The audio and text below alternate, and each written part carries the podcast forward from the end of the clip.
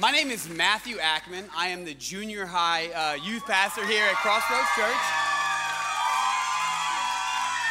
So, so today, today, I cannot lie to you guys, is such a special day for me. Not only to get to see a hundred people get baptized in the name of Jesus, but it was exactly seven years ago from today that I was being baptized. And so, what, what baptism, yeah, so what baptisms remind me of, man, every time I see someone get baptized, is I see the potential. I see the, the endless possibilities with a life that's submitted to our Lord and Savior, Jesus Christ. And it, and it just astounds me, it blows me away. Four years after I was baptized, I decided that I was gonna make the decision to go to Bible college, that I was gonna do everything that God had called me to do, no matter what that looked like. And so I enrolled in Bible college. Well, in my past life, I had a few DUIs, so I used to have to ride a bicycle everywhere I went. And I was on my way to Bible college and on my way to work one morning. And uh, little did I know that morning the tragedy that was about to happen. I was on the service road in Carencro in front of SLEMCO, and a truck swerved off the road and hit me from behind in between 40 and 50 miles an hour. Um, it was believed that I was sucked underneath the truck and I was thrown 22 feet, um, where I laid in the ditch, and then the person who hit me continued to drive off. And so, so there I was, laying in a ditch. I had both legs broken, torn ligaments in my ankles, a tore ACL, broke a bone in my hip, the nerve came out of my elbow, dislocated shoulder, torn ligaments in both shoulders, 380 discs in my neck. My liver was so tore that when they rushed me into the emergency room, they couldn't even give me anesthesia because they didn't know if my body would metabolize it. And so there I was, laying in that ditch. We have a clip for you guys.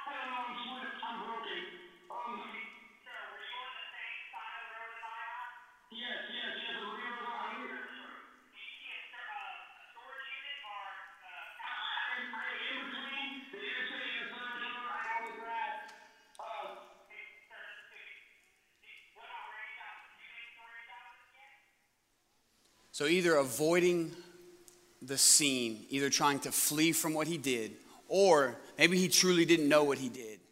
The result was the same.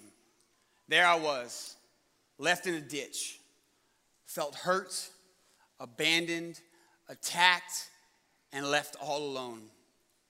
You may, have, you may have never been hit by a truck, but I bet you there are ditches in your life where you feel hurt, where you feel broken, where you feel jacked up, where you feel all alone, where you feel like you can't pick the pieces of your life up off the floor, that you can't go on anymore. You see, we all have ditches. We all have ditches. Our ditches just look different. So we all have a ditch, but what is your ditch?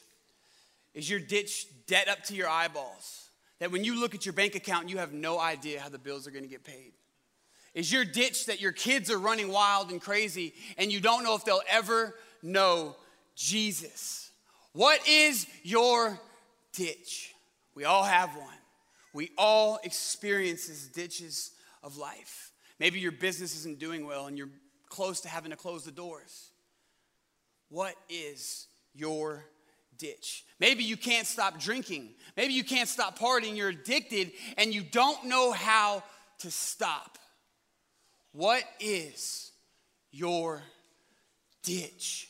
Maybe you feel attacked as I felt attacked in that ditch. Maybe you feel attacked. Maybe just like me, where a person left me after hurting me, maybe someone's left you after hurting you. Maybe your parents speak down to you your whole life, have spoken down to you your entire life, and they don't even realize that they do it. But the result is the same. There you are in the ditch not knowing how to pick the pieces of your life up. Maybe you feel abandoned. Maybe the very person that you married that thought was going to encourage you and build you up and be there for you. When you get home, you feel more alone than ever, even though you have that person in your household. You see, we all have ditches. What is your ditch? You may feel like your legs have been taken out from underneath you and you'll never be able to walk a healthy Christian life or any life for that matter ever again. You're too damaged, too broken, too messed up, too jacked up. Sometimes the ditch is all you see. I can relate. I can relate. The ditch was all I could see. I felt attacked, abandoned, hurt, broken and then, if my ditch couldn't get any deeper, they rushed me to the hospital. And I heard things like this Matt, man, we don't know if you'll ever walk again. Matt, if you do ever walk again, man, you're going to have a limp. Working out, working out, which by the way, y'all is my favorite thing to do. Uh, you can forget it. That's just, it's never going to happen. So the very voices of doctors and therapists who were supposed to help me, they were supposed to encourage me, build me up, left me feeling even more lost, left me feeling even more abandoned, more hopeless. How many of you have voices in your lives right now that they're supposed to be building you up? They're supposed to be encouraging you. They're supposed to be bringing you closer to Christ, but every time you're around them, those same voices tear you down. When you need someone to speak faith, all they want to do is speak about your past failures. Instead of your potential, all they want to do is talk about your problems. Instead of hearing God's promises, all you hear is man's perspective.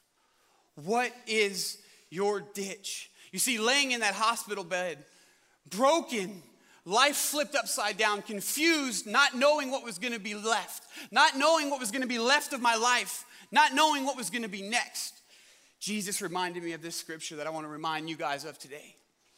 John 16 33 says this I have told you these things so that in me you may have peace. Because in this world you will have trouble. Not you might, not there's a chance. No, no, no. Jesus says you will have trouble. But take heart because I have overcome the world. Did you hear that, church? We will have problems. So I'm not here asking you today if you have pain, because I truly believe you do have pain. I'm here asking you, what are you allowing God to do with the pain that you have? Are you taking heart? Are you truly taking heart knowing that Jesus already overcame your debt? Jesus already overcame your health issues. He paid for that at the cross. Jesus overcame your kids' misfortune. He loves your kids more than you do. The lies that have been told over you, the abuse that you've been suffering, Jesus says, Take heart, for I have overcome the world. Not some of it, He overcame all of it. Everything that we struggle with, Jesus has overcome the world. So, are you allowing God to turn your pain into purpose, or are you blaming God for the very pain that you have? James 1 2 through 4 goes on to say this Consider it all joy, my brethren, when you encounter various trials, knowing that the testing of your faith produces endurance. And let endurance have its perfect work, so that you may be complete and perfect, lacking in nothing. How many of you guys want to be complete and perfect, lacking in nothing? I believe we all do. But the key is to take heart. You see, while I laid in that hospital bed, I refused to let the enemy win. I spent my extra time that I had laying in this hospital diving into God's word, spending time with him, spending time with him in prayer. And I came across the scripture that says his word is health to my bones. Bet. So every night I'm going to bed and I'm reading the word to my legs. And let me tell you something, church. They told me that it would be at least a year before I got out of that wheelchair. I was out of that wheelchair two months after my accident.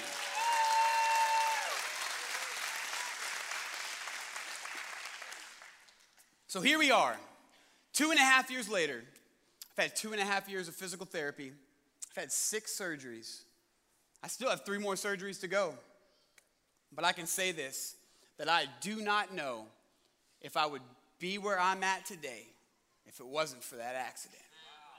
What is your ditch? The world told me that this disaster would destroy me. I heard it over and over and over again that it would destroy me. But God says it was just another opportunity for him to prove himself faithful.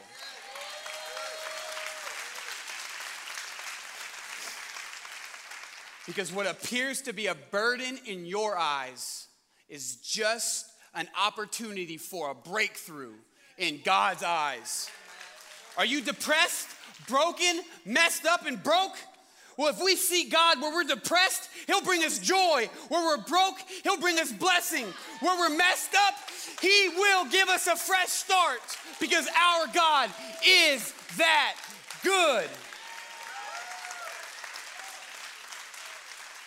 You see, pushing past the pain you have will propel you into your purpose, but you have to place the pain you have into the hands of your provider. Without that, it's not possible. It's only by placing our faith in Jesus that we can have our pain turned into purpose. And I'm standing here before you today because of that accident. God did not cause that pain, He did not cause your pain, but I promise you, He has a plan for it.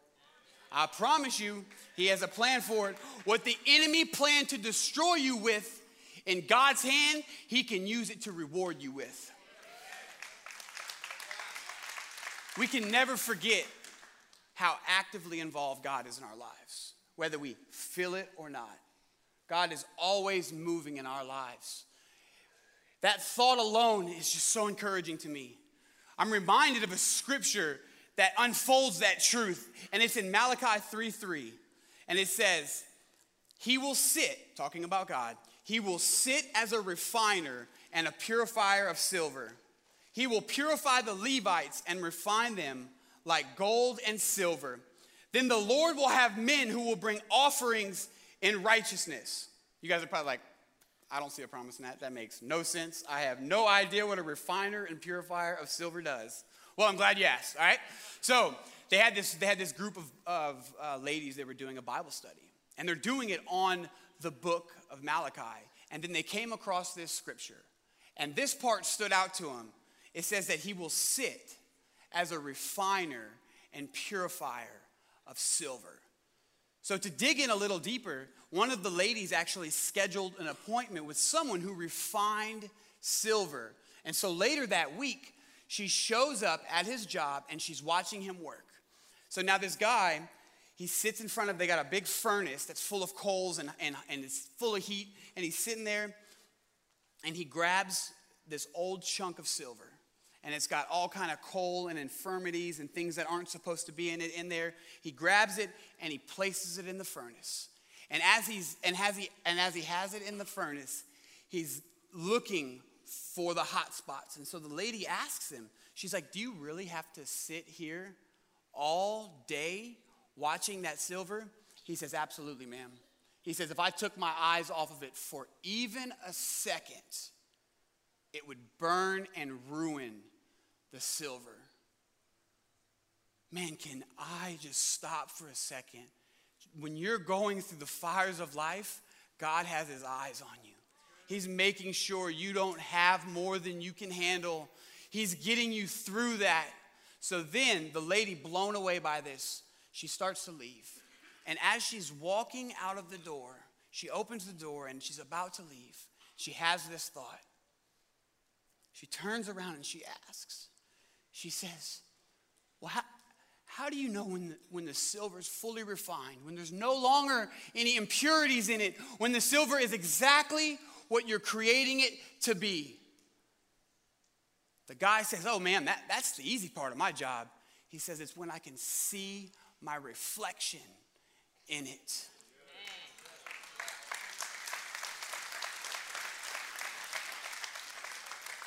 If today you're feeling the heat of the fire, remember that God has his hand on you, that he's keeping his eye on you, and he's watching over you. But we have to submit our life to the process if we want to become more like Christ. You see, I found my purpose here, and I found it only because of my pain. What are you allowing God to do with the pain that you have? Because God can take that beautiful mess of me laying in a ditch and broken, and He can turn it into a beautiful message of, he, of me being here proclaiming the good news to Jesus.